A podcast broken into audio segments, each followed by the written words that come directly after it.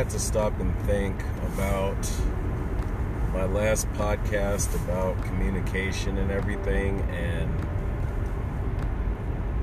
it made me realize how bad I am with it.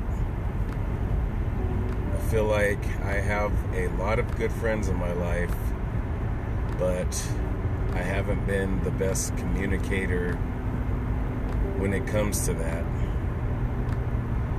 You know, my heart is to have more face to face communication with people, but there are a lot of times where I mostly talk to a good handful of people who I'm close to through text, through Messenger, and I honestly don't want it that way, but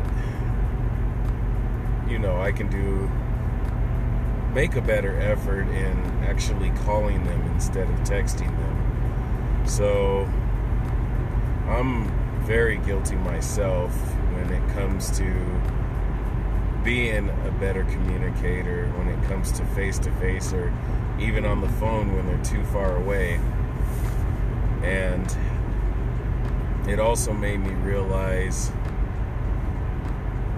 how many friendships or relationships I've I might have lost because of my own pride. I can think of one in particular where I was roommates with this friend for a number of years and we had a falling out over something that could have been resolved instantly, but we didn't talk for years because I will say I let my pride get in the way, and that shouldn't happen. I mean, we should have more lasting relationships where we don't let petty things and small things cause division. And that's what goes on today, especially with us Americans. We let things get between us that shouldn't have been such a big deal, but we just end our relationships and have falling outs because of it. And I've noticed I've been guilty of that many times. I will say there are certain relationships that I've been hurt by, and you know, I didn't want to continue relationship because I felt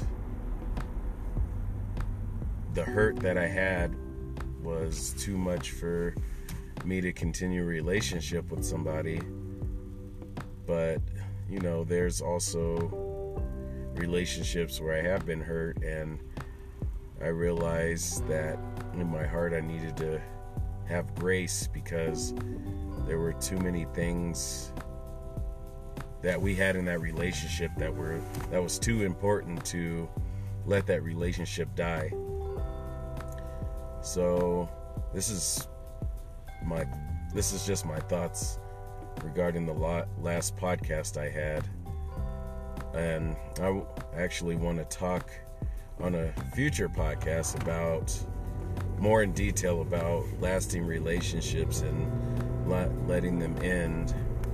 And I feel like communication is key when it comes to that.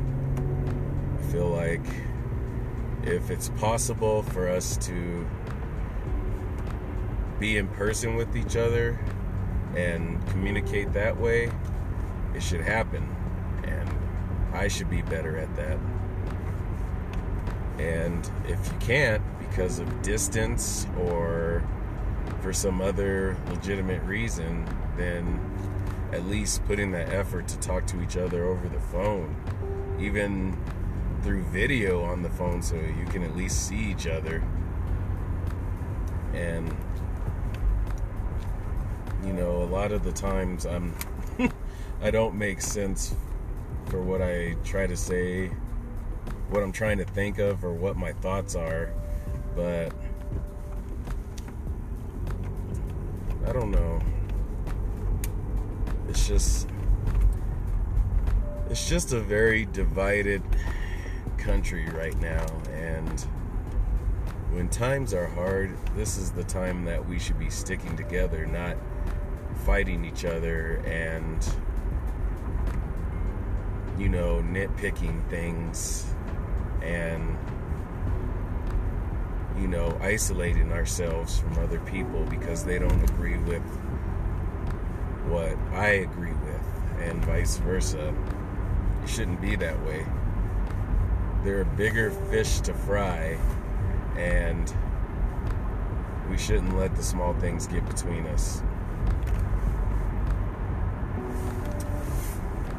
I think that's all I've had in this thought today, and yeah, my next podcast will be about lasting relationships. Thanks for listening. I'm out.